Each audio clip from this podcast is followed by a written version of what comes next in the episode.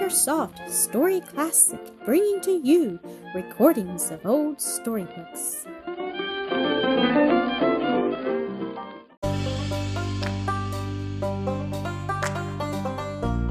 Sir Gibbie, Episode 24 The Slate.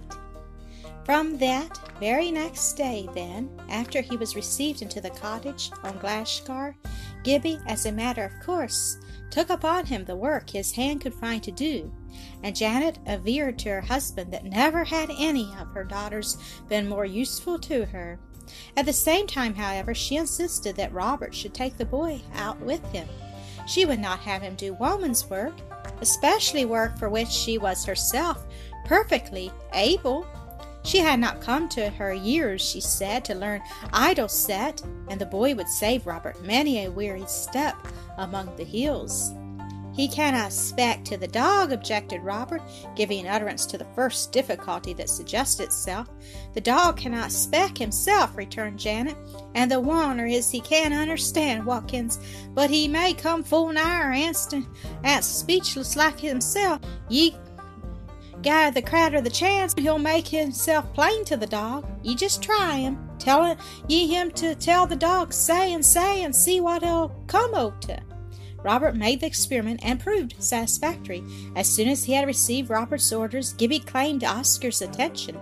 The dog looked up in his face, noted every glance and gesture, and partly from sympathetic instinct, that gift lying so near the very essence of life, partly from observation of the state of affairs in respect of the sheep, guessed with certainty what the duty required of him was, and was off like a shot. The twa dumb craters understand, and anther better nor I understand either o' them, said Robert to his wife when they came home. And now indeed it was a blessed time for Gibbie. It had been pleasant down in the valley with the cattle and Donal, and foul weather sometimes, but now it was the full glow of summer. The sweet, keen air of the mountain bathed him as he ran, entered into him, filled him with life like the new wine of the kingdom of God, and the whole world rose in its glory around him. Surely it is not the outspread sea, however the sight of its storms and its laboring ships may enhance the sense of safety to the onlooker. But the outspread land of peace and plenty, with its nestling houses, its well stocked yards, its cattle feeding in the meadows, and its men and horses at labor in the fields, that gives the deepest delight to the heart of the poet. Gibbie was one of the meek, and inherited the earth. Throned on the mountain, he beheld the multiform goings on of life, and in love possessed the whole. He was of the poet kind also, and now that he was a shepherd, saw everything with shepherd eyes. One moment, to his fancy, the great sun above played the shepherd to the world. The winds were the dogs, and the men and women the sheep. The next, in higher mood, he would remember the good shepherd of whom Janet had read to him, and pat the head of the collie that lay beside him. Oscar, too, was a shepherd, and no hireling. He fed the sheep. He turned them from danger and barrenness, and he barked well said Gibbie to himself, not knowing that he was really a copy in small of the Good Shepherd. But maybe there may be more nor a gate o' barking. Then what a joy it was to the heaven born obedience of the child to hearken to every word, watch every look, divine every wish of the old man. Gibbie waited on Robert, for he was to him the embodiment of all that was reverend and worthy a very gulf of wisdom, a mountain of rectitude. Gibbie was one of those few elect natures to whom obedience is a delight, a creature so different from the vulgar that they have but one tentacle they can reach such with, that of contempt. I just loathe the Baron, as the very apple o' my eye, said Robert. I can scarce conceive a wuss, but there's the crater with a grip o' it he seems to ken what's risin' in my mind, and in a moment he's up like the dog to be ready, and looks at me waiting. Nor was it long before the town bred child grew to love the heavens almost as dearly as the earth. He would gaze and gaze at the clouds as they came and went, and watching them with the wi- and the wind, weighing the heat and the cold, and marking many indications, known some of them perhaps only to himself, understood the signs of the earthly times at length nearly as well as an insect or a swallow, and far better than long experienced old Robert. The mountain was Gibbie's very home, yet to see him far up on it, in the red glow of the setting sun, with his dog, as obedient as himself, hanging upon his every signal, one could have fancied him a shepherd boy, come down from the plains of heaven to look after a lost lamb. Often, when the two old people were in bed and asleep, Gibbie would be out watching the moon rise, seated still on a stone of the mountainside, island in space, Nothing alive and visible near him, perhaps not even a solitary night wind blowing and ceasing like the breath of a man's life, and the awfully silent moon sliding up from the hollow of a valley below. If the nightly mountain was the prayer closet of him who said he would be with his disciples to the end of the world, he would hold talk with such a child alone under the heaven, in the presence of the Father of both. Gibbie never thought about himself. There is no forgetting of ourselves, but in the finding of our deeper, our true self, God's idea of us when He devised us, the Christ in us. Nothing but that self can displace the false, greedy, whining self of which most of us are so fond and proud. For, but as many as received him, to them gave he power to become the sons of God. Then there was the delight fresh every week of the Saturday gathering of the brothers and sisters whom Gibbie could hardly have loved more had they been of his own immediate kin. Dearest of all was Donal, whose greeting, Will Crider, was heavenly in Gibbie's ears. Donal would have had him go down and spend a day every now and then with him in the knout as in old times. So soon the times grow old to the young, but Janet would not hear of it until the, until the tale of the brownie should have quite blown over.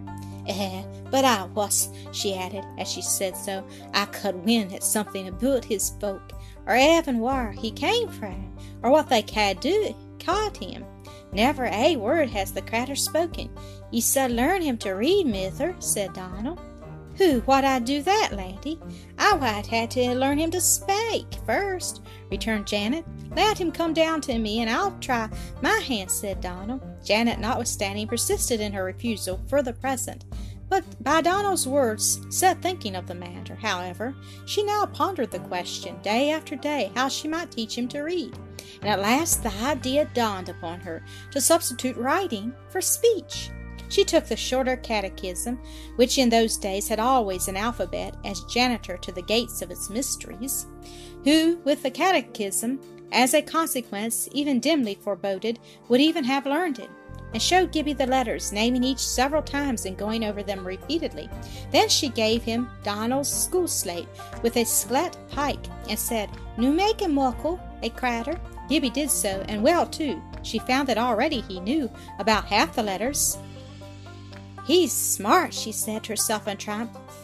The other half soon followed, and she then began to show him words, not in the Catechism, but in the New Testament. Having told him what any word was, and led him to consider the letters composing it, she would desire him to make it on the slate, and he would do so with tolerable accuracy. She was not very severe about the spelling, if only it was plain he knew the word. Ere long he began to devise short ways of making the letters, and soon wrote with remarkable facility in a character modified from the printed letters. When at length Janet saw him take the book by himself and sit pondering over it, she had not a doubt he was understanding it, and her heart leapt for joy. He had to ask her a good many words at first, and often the meaning of one and another, but he seldom asked a question twice. And as his understanding was far ahead, of his reading, he was able to test a conjectured meaning by the sense or nonsense it made of the passage. One day she turned him to the paraphrases. At once, to his astonishment, he found there, all silent, yet still the same delight which Donal used to divide to him from the book of Valence. His joy was unbounded. He jumped from his seat, he danced and laughed, and finally stood upon one leg. No other mode of expression but this, the expression of utter failure to express, was of avail to the relief of his feeling. metrical paraphrases of passages of Scripture always to be found at the end of the Bibles printed for Scotland.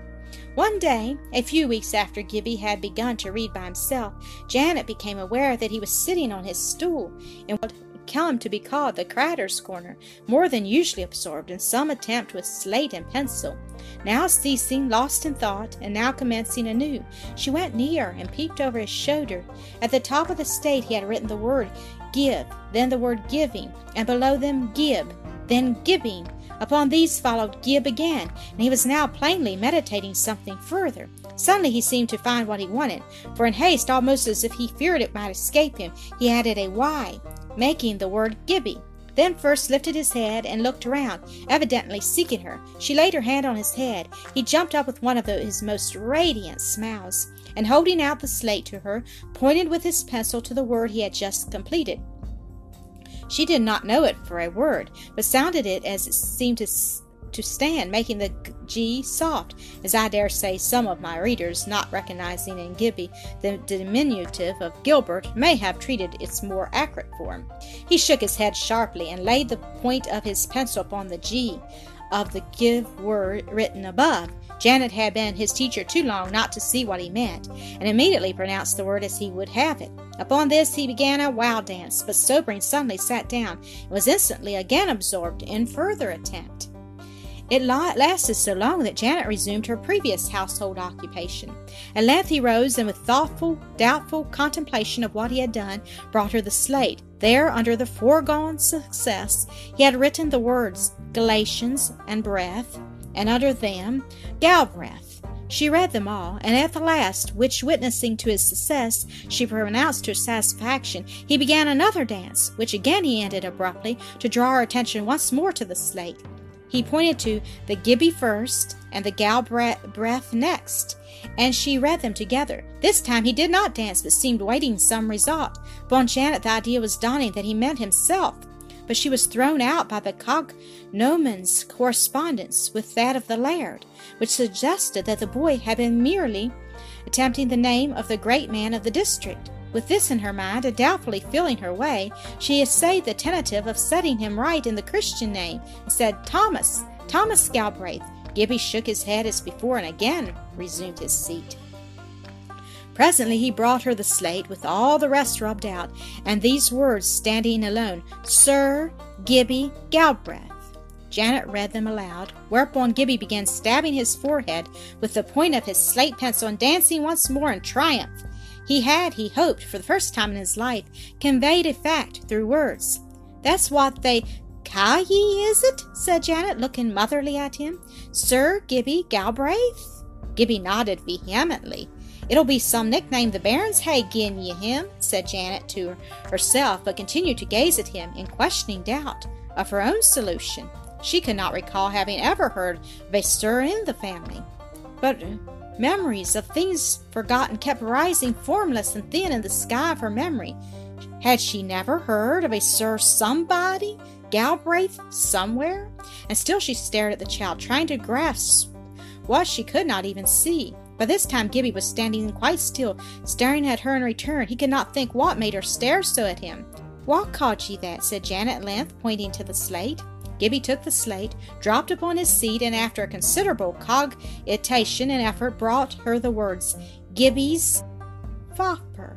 Janet for a moment was puzzled, but when she thought of correcting the P with a T, Gibbie entirely approved.